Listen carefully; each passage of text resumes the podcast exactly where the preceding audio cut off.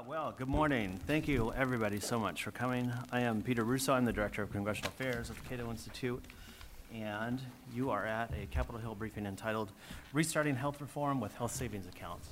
Um, I will spare you the long introduction because we are short on time and instead get right to the introductions. But we are going to be talking about health savings accounts today. Um, and first up today will be uh, Dr. David Brat, who is the House Representative of Virginia's 7th District. Here he serves as the House Budget Committee, educa- here he serves on the House Budget Committee, Education and the Workforce Committee, and Small Business Committee. He is also a prominent player in the bicameral Article 1 project, which seeks to restore Congress to its constitutionally prescribed role as the principal lawmaking body of our government. Prior to coming to Congress, he was a professor of economics and chairman of the economics department at Randolph Macon College. He served two Virginia governors on their economic advisory boards, providing them with critical economic forecasts to help manage the Commonwealth. He also served as president of the Virginia Association of Economists. He has a master's of divinity degree from Princeton Theological Seminary and a PhD in economics from American University. Take it away. Hey, thank you guys very much. Thank you all for coming out. I, will just give a few uh, preliminary remarks as we wait for Senator Flake, but uh, I, I, just want to first of all applaud Cato uh, for their history and body of work, uh, which makes our life a lot easier right now. Not, I shouldn't say a lot easier, because you, you all following the budget process this week. Free markets are flourishing and moving ahead as usual. True or false? I see a lot of young people here. False. Y'all with me?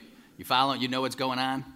Right? So we can do better. Help us all. Help our free market team push for rational policy across the board. And today we're just going to get into health savings accounts and, and a piece of the puzzle. Uh, but the budget uh, process itself needs major reforms, right? And we fought hard for regular order, and uh, that's not coming to fruition right now. So I just want to kind of start off with that, and then thank you guys for all you've been doing. Uh, let me just give you a few uh, brief remarks on uh, what we've been doing and working on. Health Savings Account Expansion Act, H.R. 5324, S 2980. Senator Flake has been key. Senator Flake and I are proud to advance these ideas along with other co sponsors have been very helpful. Senator Vitter, uh, Reps Culberson, Meadows, Gohmert, Schweikert, Royce, and Rokita. You can see kind of a team effort going on there. Uh, the bill has endorsements from Freedom Works, National Taxpayers Union, Americans for Tax Reform, and Association of Mature American Citizens. Uh, so we've got good uh, grassroots and solid support going behind us. Uh, has an interesting history, builds on legislation that Senator Flake introduced in 2009 when he was in the House. That bill may have been inspired by Michael's 2008 large health savings account paper, which built on John's foundational work on HSAs from the early 1990s. Our goal is major simplification and expansion of HSAs uh, for one simple reason they're good for everyone. Uh, they help establish more normal relationships between workers, consumers, and patients on the one hand, and providers, insurers, and employers on the other, right? I mean, that's kind of a convoluted sentence, but it's basically a hint that free markets work, right? Making things work better, relationships between buyers and sellers, supply and demand, that would be a, a good thing to do. Uh, how do we frame it? Uh, how, how, how, does this bill help these folks work better together? Individuals, families can take control of health spending by paying directly, that's the key feature, uh, for regular expenses, which also promotes transparency in pricing. Health providers would have less billing bureaucracy to deal with from cash paying customers and less overhead as a result. Employers could provide health coverage with much less comp- compliance burden which is especially important for small businesses. Innovators could launch solutions faster when consumers can buy directly instead of needing approval from insurance employers or the government. I think you're all familiar with that hassle, right? Of having to call the insurance or being at the doctor's office getting trapped and you're, you're sitting there asking for permission. And if you got kids, right, and you're making appointments and is that procedure covered, right? You're, I got a busy job these days, right? So it's just great going into a doctor's office and sitting there waiting for minutes or hours or maybe days, not knowing if that certain uh, coverage uh, for your kid is covered or not, right? And you're going through this compliance nightmare. Uh, the bill has four main pieces. First, it nearly triples contribution limits to 9000 uh, for individuals, $18,000 for families.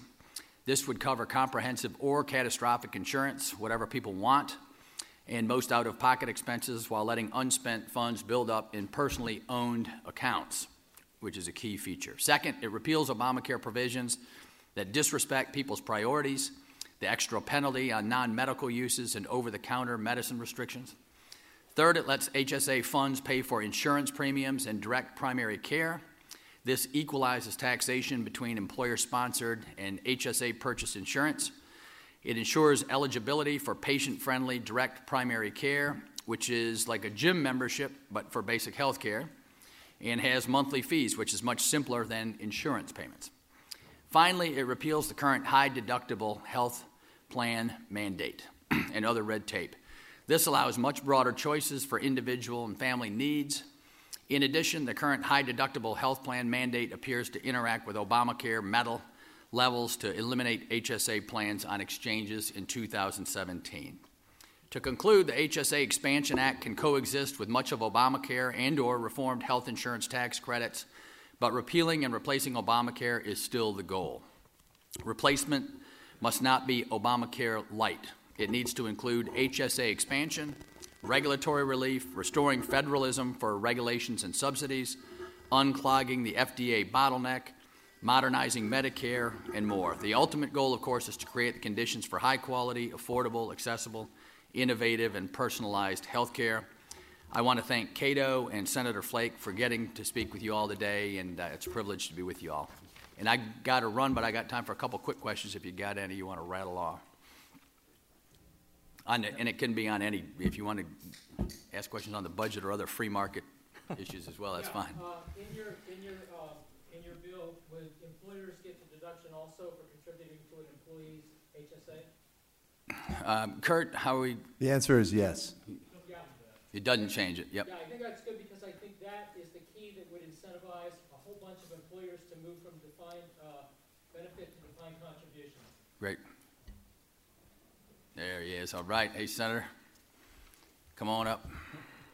Senator Flake, good morning. Good to be here. all the way from Constitution Avenue. Very good.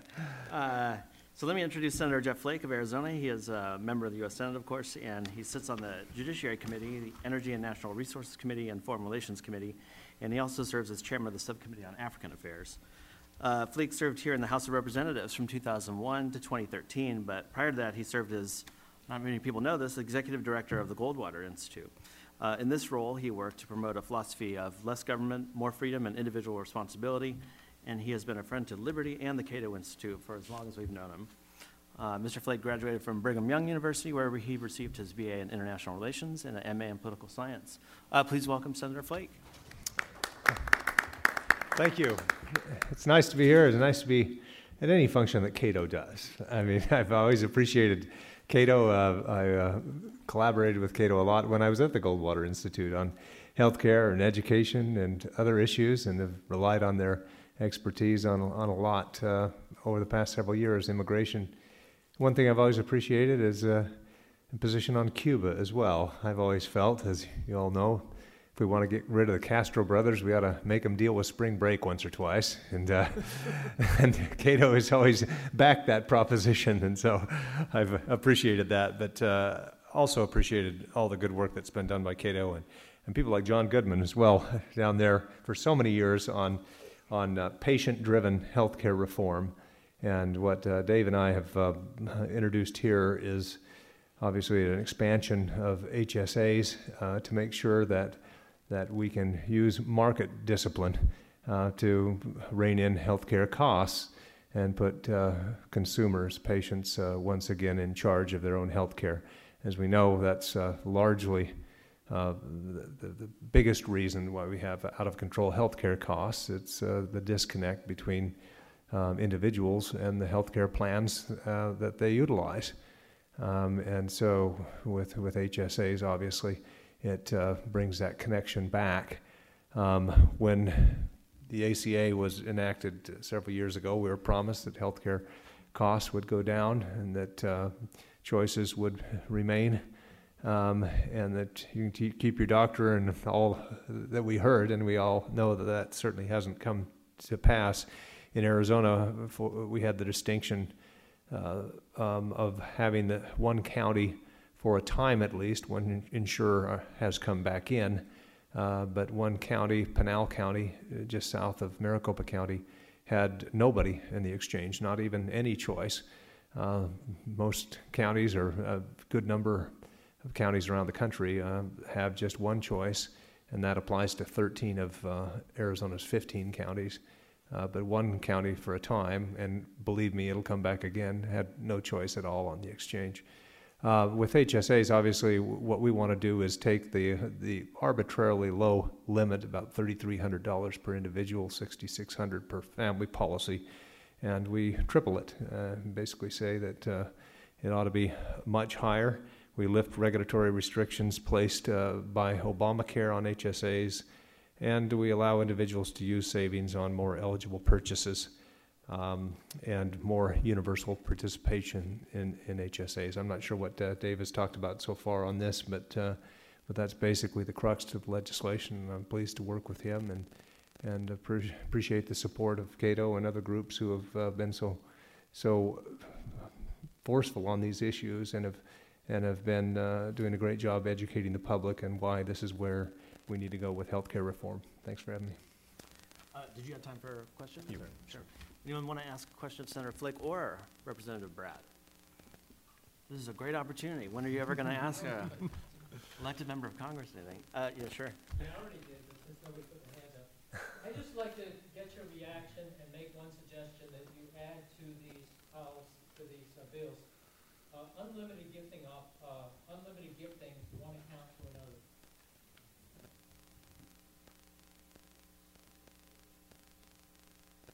Say somebody who's. That's another legislation.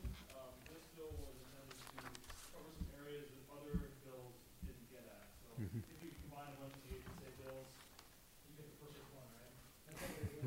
Get other bills, yes. I don't think either Dave and I would be opposed to that, certainly, so, right, exactly. Thank you.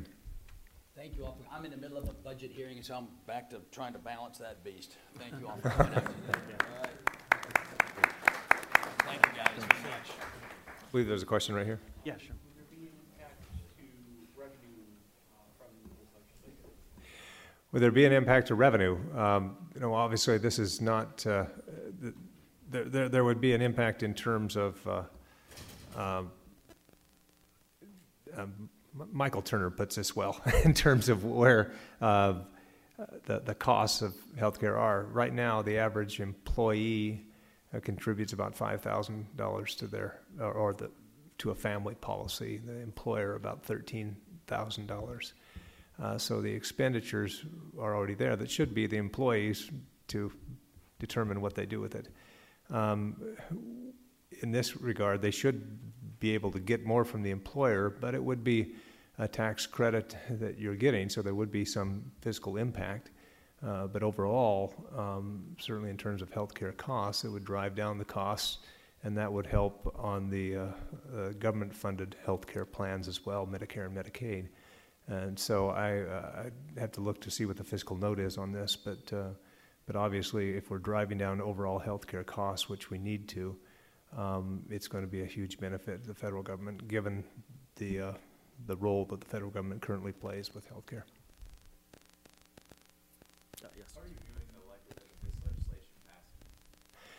Well, we, we, it's difficult to get any real reforms to, to healthcare when uh, uh, the main, the namesake of Obamacare is in the White House. And I think everybody knows that we, uh, we simply, there are limits to what we can do.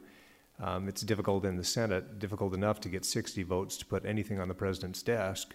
You need 67 votes to override any veto that would come. So um, the likelihood of something moving before uh, you know we have a new president is uh, minimal, and given the legislative days, obviously that we have left, but we've got to get this marker down and get the legislation ready.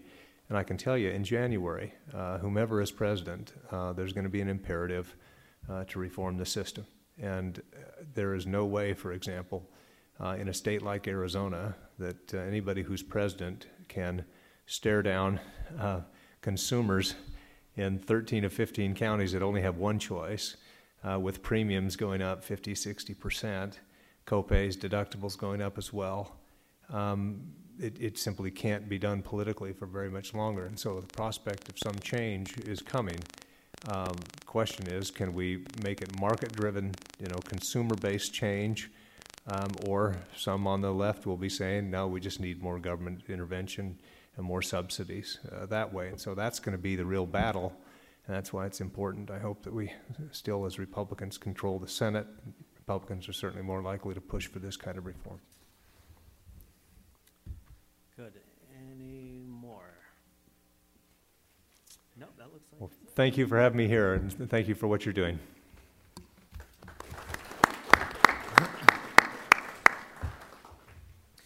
Uh, on to the uh, next part of the program. Uh, we have two speakers remaining. Michael F. Cannon, first, is the Cato Institute's Director of Health Policy Studies. Has been described as Obamacare's fiercest critic and my favorite, Obamacare's single most relentless antagonist.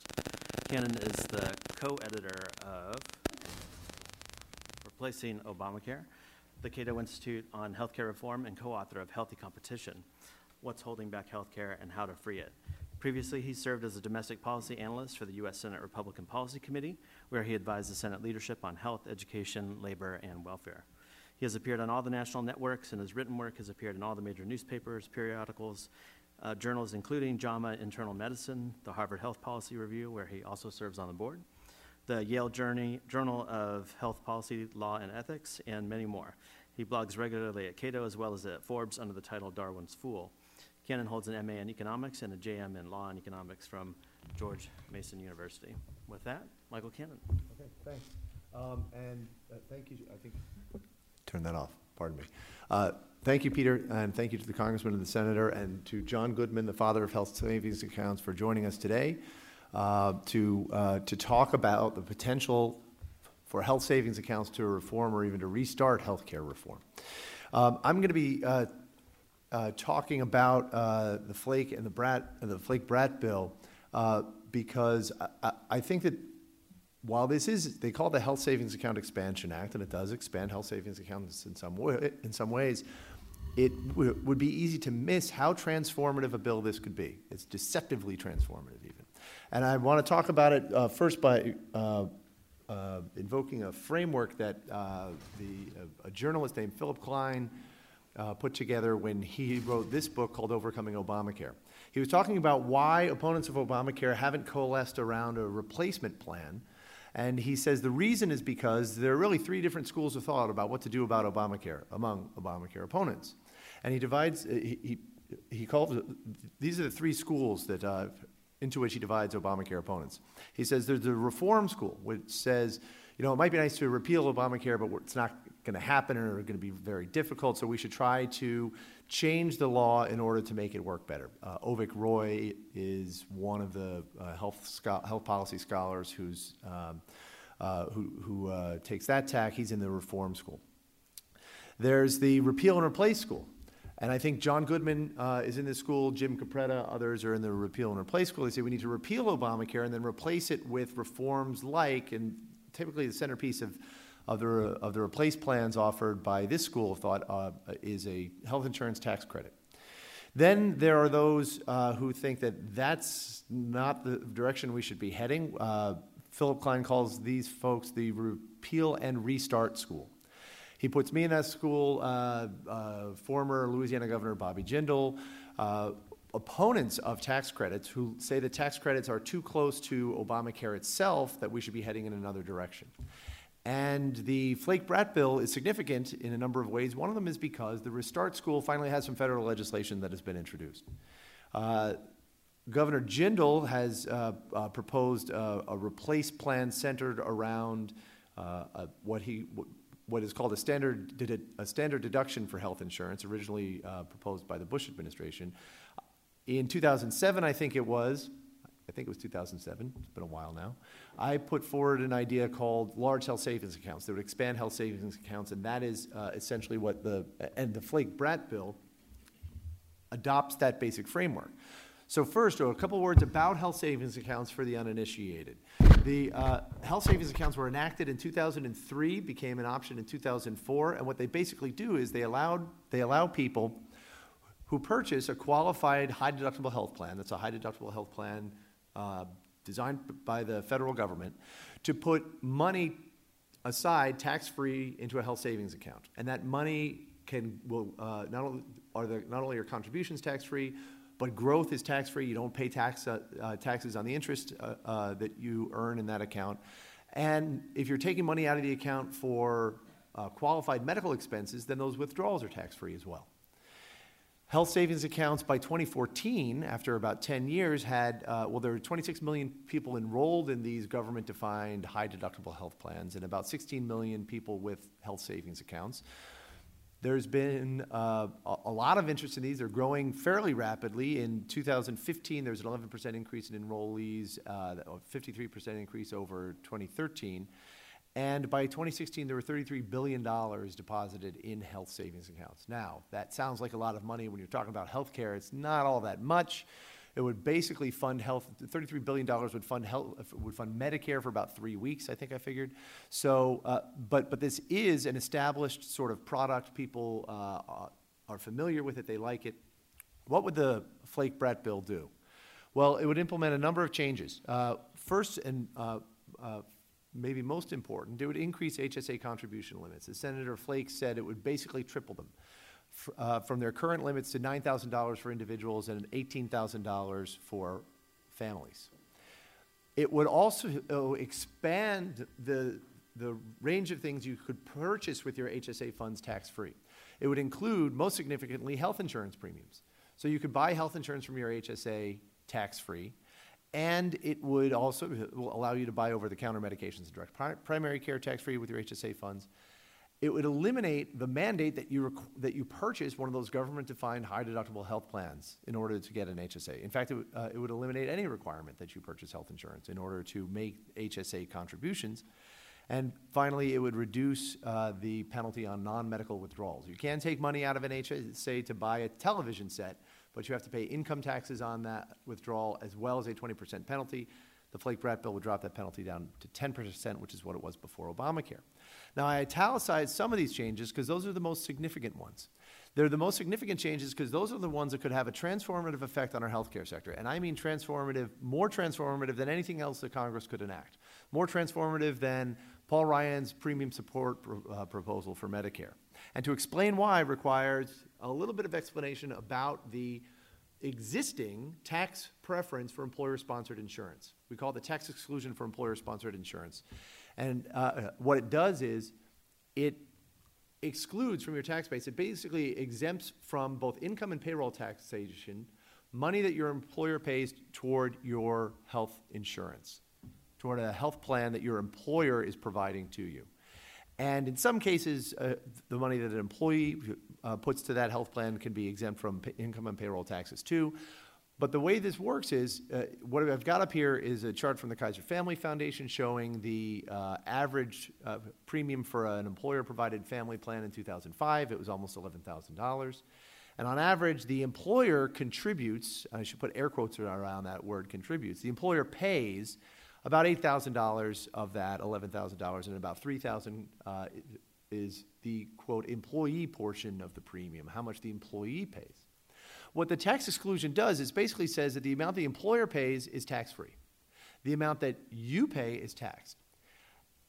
If there's one thing that all health economists agree on, it's that that $8,000 that the employer is paying is not the employer's money. It doesn't come out of profits, it comes out of employee compensation. If your employer were not buying you a health plan, we're not providing you a health plan with that money, they would have to give you that money in cash and, or other compensation. So, but the reason, so what's happening here is the exclusion, the tax exclusion, the tax preference for employer sponsored insurance is encouraging workers to surrender control over a significant chunk of their earnings.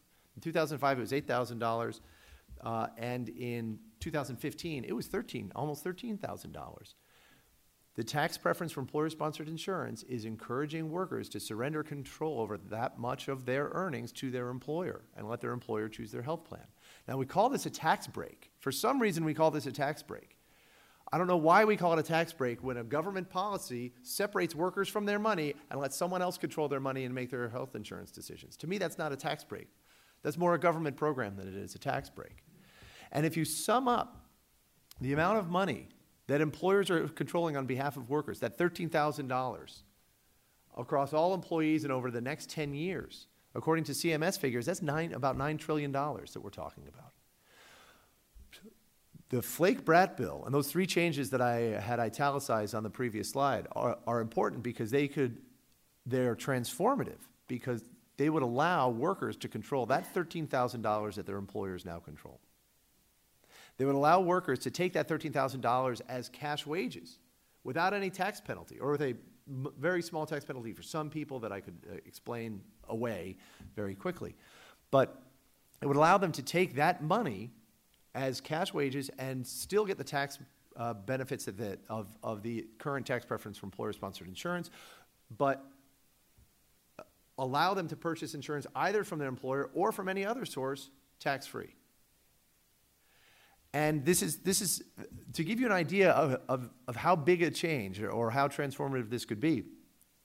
Let's look at the amount that, empl- uh, of, of health spending that employers control right now, the, and the amount of health spending that the Flake Brat bill could return, the amount of money that that bill could return to the people who earned it. This is, uh, these are figures from CMS uh, for 2016. The uh, uh, total health care spe- spending is about $3.6 trillion. 51% of that is government spending. People like to say we have a free market in healthcare in the United States. Uh, it's not even true. Uh, government controls half of the spending directly. Another quarter, almost a quarter of, of health spending in the United States, is spending that employers control because we have this tax preference for employer sponsored insurance that penalizes workers unless they give con- employers control over their earnings. 21% of healthcare spending. This is just another form of government control, really. So, looking just at direct government spending and the tax preference for employer sponsored insurance, you've already got the government effectively controlling 72% of health spending in the United States. It controls another 10% through the individual mandate, which is very similar to the tax preference for employer sponsored insurance. Either you do what the government says with your money or uh, you pay a penalty to the IRS.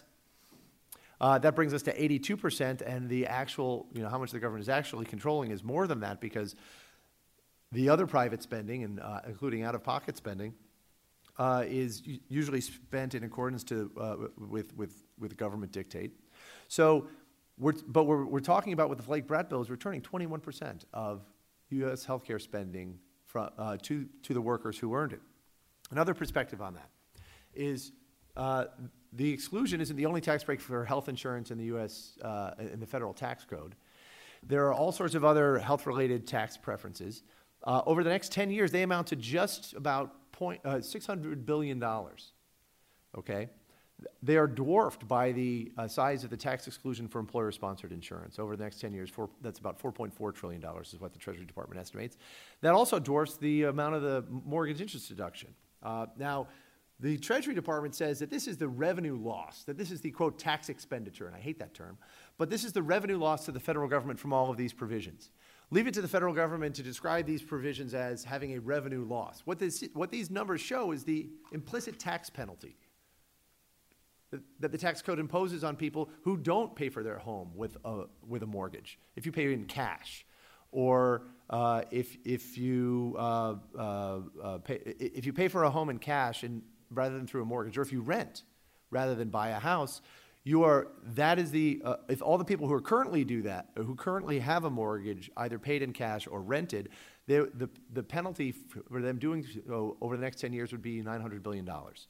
So what we're talking about here is the implicit penalty. And if all the people with employer sponsored insurance said no boss i want that money that $13000 as wages 4.4 trillion dollars is how much they would, uh, they additional they would have to pay in taxes over the next 10 years. That's the effective penalty if they want to control their money and what that allow and that penalty leverages about $9 trillion in compensation over the next 10 years. That's how much workers surrender to uh, their employers and let their employers control over the next 10 years, according to CMS figures, uh, because of that $4.4 trillion implicit penalty.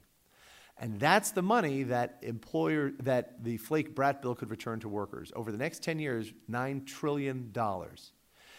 To give you another perspective on how much money that is, that's roughly equivalent to all federal Medicare spending over the next 10 years. That's how much money we're talking about this bill could return to, return to workers. And one final perspective. Returning that money to workers would be an effective tax cut Because right now, federal policy is letting someone else control your money. If you change federal policy, let workers control that money, then you are returning to them an amount of, uh, a- a share of GDP that is actually greater than the share of GDP uh, returned to the private sector by the Reagan and the Bush tax cuts combined. If you add up all those, it's about 4.16% of GDP, but for various reasons, you probably don't want to add those figures together. Still, large HSAs are an effective tax cut that is larger than those three combined. And how would it work? Well, basically, if you change the tax code to give workers this, uh, uh, the option of putting that $13,000 into a large HSA, then they say to their employers, we want that money as cash. They're able to put that, they decide at the beginning of the year, like as with a flexible spending arrangement, how much of that they're going to put into a large HSA. If it's $13,000 or all the way up to the contribution limit of $18,000, they can do that. And then if they want to stay in their employer p- plan, they pay that money back to their employer to stay in their employer plan. In fact, they could set up a direct deposit and automatic bill pay so that it- this change takes effect on January 1st and they don't even notice any change. But it would also free them to purchase coverage from any other source uh, without penalty. Uh, there would probably need to be a credit it, uh, to provide tax parity for people whose employers don't do, uh, uh, who, who would not provide uh, a, an exclusion from their through their through their when they're doing payroll. And as I mentioned, this would be a huge effective tax cut. Now I'm already uh, uh, running short on time, so I'm going to skip over these slides, which show uh, how it would be an effective tax cut for almost for everybody, and an explicit tax cut only for a few uh, high-income earners, and why we shouldn't worry about them. But uh, that is how large health savings accounts would return control over $13,000 uh, to the average family with employer-sponsored insurance and allow and have a transformative and also mean better health care because when you return that money to employees uh, they would be the ones making their health insurance decisions. They would be able to fire their health insurance company if they don't like what their uh, uh, how their health insurance company is treating them. And you would get not only much more responsive health insurance, you would get downward pressure on health care prices like we have never seen before. Because people would gravitate toward health insurance plans with either high cost sharing, uh, at higher deductibles and higher cost sharing, and be paying for more of their health care directly with tax free large HSA funds. Or they would be gravitating toward more economical health plans uh, that uh, use more managed care controls and put downward pressure on prices that way. So at the same time, we're giving workers more control over their money and delivering a huge tax cut. We're putting downward pressure on healthcare prices, which is going to do more to bring healthcare within the reach of uh, the most vulnerable uh, people, the sick, uh, the poor, than any other th- policy that Congress could enact. So there's a lot more to be said about this legislation, this concept generally. Um, I- I'll, I'll, I'll stop now and, and let John talk about it. Be happy to take your questions after. Thank you. Thank you for that, Michael. Uh, Last but certainly not least is Dr. John C. Goodman. He is the president and CEO of the Goodman Institute for Public Policy Research, one of the nation's leading thinkers on health policy. And as you've heard, and since epithets are a thing among health policy scholars, Dr. Goodman is also known as the father of health savings accounts. Uh, he is the author of nine books, including A Better Choice, Healthcare Solutions for America, and Priceless, Curing the Healthcare Proce- Crisis, among others. He too has, appear- has authored numerous editorials in the America's leading newspapers and periodicals. He is author or co-author of more than 50 published studies on such topics as health policy, tax reform, and school choice. And he should be no stranger to many of you as he regularly briefs members of Congress on economic and health policy and has served as a frequent witness before congressional committees. Uh, Dr. Goodman received a PhD in economics from Columbia University. John? Yeah, wow.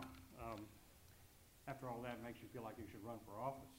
I'm John Goodman, I approve that message. Um, Oh, hey, John, one, because we're recording, do you mind Oh, you speaking want into the microphone? Yeah, sorry about that. All right, I thought I could see you all a little better, but, all right. We'll speak from here. Um, Health savings accounts and health reimbursement arrangements are the fastest growing products in the health insurance market today. Uh, Just within the last four years, uh, uh, contributions to health savings accounts have doubled, and I think that trend is going to continue. But even with all of that, we have barely scratched the surface in terms of what we could and should be doing with these accounts. Now, there are basically two ways uh, to insure. You can transfer all the risk to a third party, or you can take on risk yourself. And uh, it's important to get the right things in the right circle here.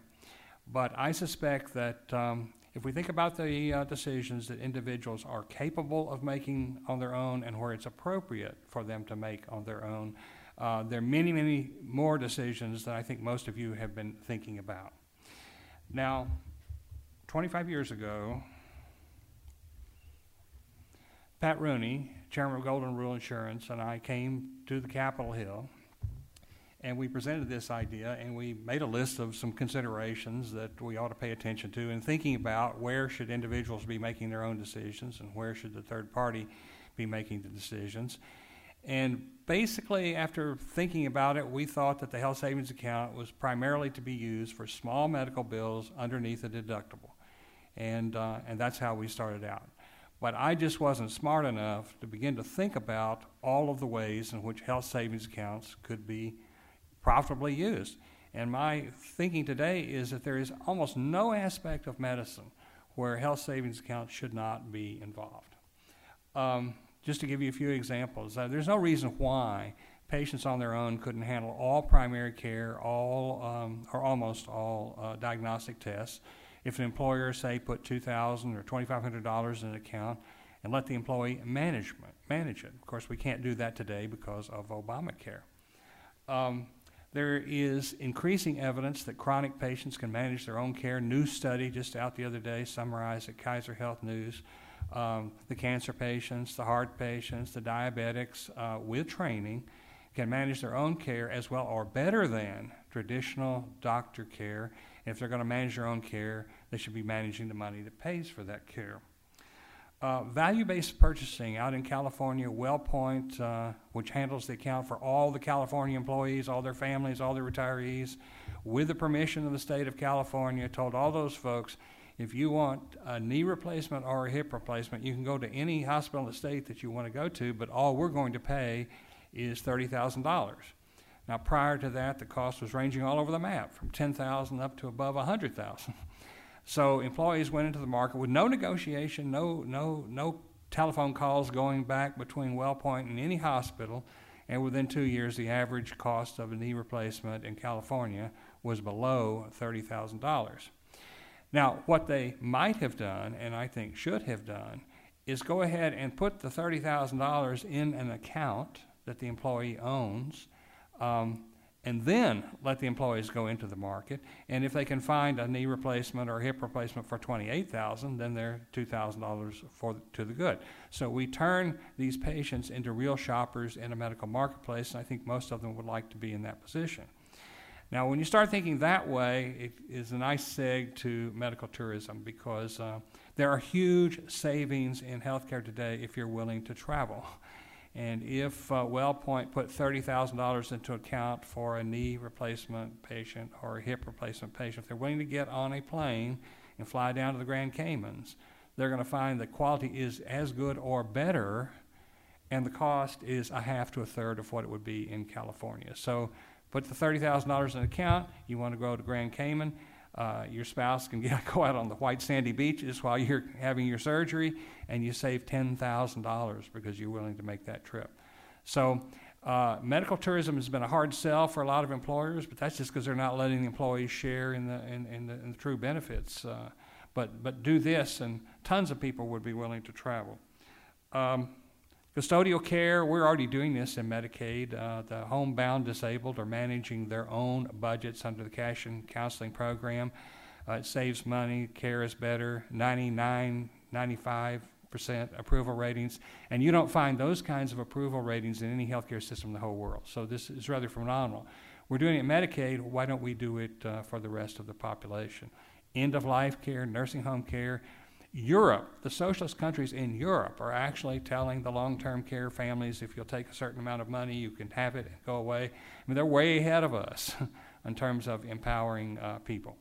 So uh, there's almost no aspect of healthcare that I can think of uh, where, um, where health savings accounts couldn't improve on what's happening right now, including emergency room care. Uh, on the West Coast and the East Coast, New York, California, San Francisco, we have Uber doctor services. I don't know if you all have heard about them. But for $100, the doctor comes to your home at nights and on weekends, usually comes within an hour, whereas the emergency room wait would be much longer than that. Uh, the hundred dollars is one fifth of the average charge in an emergency room, and I suspect that if uh, if patients were controlling more of their own money, we would see this kind of service all over the country. Now, um, 25 years ago, I drew this diagram for Bill Archer, who was head of Ways and Means, and it had the medical savings account at the bottom, and then there was a, uh, some out-of-pocket costs, and then all the more expensive things were above the deductible. And the mistake we made, and I, I, I didn't realize it at the time, the mistake we made is we codified this diagram. Uh, and then when Bill Thomas uh, gave us the health savings account in 2004, uh, he codified it again. And what it means to be codified is if you don't have an insurance plan that looks like that, you can't have the health savings account. Um, so then I began to think about it a bit more, and I thought, well, you know, there are some first dollar, there are some small dollar tests uh, that, that we want the patient to get. I mean, suppose there are symptoms of breast cancer where we want the woman to go get the mammogram, right? And maybe we want to pay for it. Maybe we don't want to leave that an option for her to, uh, uh, to choose on her own. Uh, and then there's some other higher dollar uh, uh, decisions that, that people ought to be able to make above the deductible. So I drew this kind of diagram. But then as time went on, I realized no, no, no, we ought to quit trying to design what the health plan ought to look like. Uh, the proper health savings account wraps around any third party plan. That's what I understand this bill would do. Am I right, Michael? Uh, okay, so that, that's really good thing that's in this bill. That uh, we get rid of telling people what the deductible is going to be for different kinds of services. We, we wrap around anything. Now there are three rules, in my opinion, to get us to the to the better world. One is this one: uh, uh, the health savings account wraps around any third-party plan. Uh, number two, the tax advantage. whatever whatever we're going to do to encourage people to have health insurance, I'd like to see a universal tax credit, same for everybody. But whatever that's going to be, that needs to be up front and the restrictions on any initial deposit to the health insurance, uh, to the health savings account, that needs to be up front. That's rule number two. And rule number three is beyond that, uh, insurers should be able to do whatever they want to do with these accounts with no bad tax consequences. And by that I mean, uh, if you want to put $30,000 into account of, uh, of a knee replacement patient, the insurer should be able to do that and it should be in an account that, that is tax free and grows tax free. In other words, we want to end this system where if the insurer pays $100,000 for a knee replacement, that's tax free to the patient. But if they put $30,000 in an account for the patient to buy his own knee replacement, that's not tax free and it can't grow tax free. So, so let's level the playing field. Uh, let's let the insurers and the employers make their own decisions. We, we've already going in, given whatever tax subsidy we think is appropriate here. Uh, beyond that, let's let the market decide uh, where the money is going to go. Uh, only final thing I want to say is uh, this is something that's hard for Republicans to, to, to, uh, to understand, uh, and that's why so many Republican bills look the way they do. But just about every Republican health care plan that's supposed to be an alternative to Obamacare within the last, I don't know, three or four years has had tax credits in them, right? And uh, tax credits uh, don't fit well with the conventional health savings account. Uh, and the reason they don't is because, remember, it's third party insurance or self insurance. And we want people to make these decisions on a level playing field. We don't want to bias it one way or the other way. And so, what that means is that if we have a, a tax exclusion that Michael talked about, if the tax exclusion is for premiums, then we want the tax exclusion to also apply to deposits to the account. If it's going to be a deduction, which it is for the self-employed, then the deduction matches with a deduction. If it's going to be a credit, which means that your marginal premiums are paid with after-tax dollars, then we want the deposit to the accounts to be made with after-tax dollars. So exclusion goes with exclusion, deduction with deduction, uh, tax credit goes with tax credit. Um, so if if uh, if we have a tax credit for the premiums, then we want a Roth health savings account to match with that. And uh, what we do in the Sessions Cassidy bill, by the way, is uh, we let you choose your system. So if the employer wants to stay in the tax exclusion system, he can, and then those employees would have access to a traditional health savings account. But if the employer chooses the tax credit approach, then it's got to be a Roth account. So we, we, uh, you can choose the system, But whatever system you choose, we're going to get the incentives right in that system.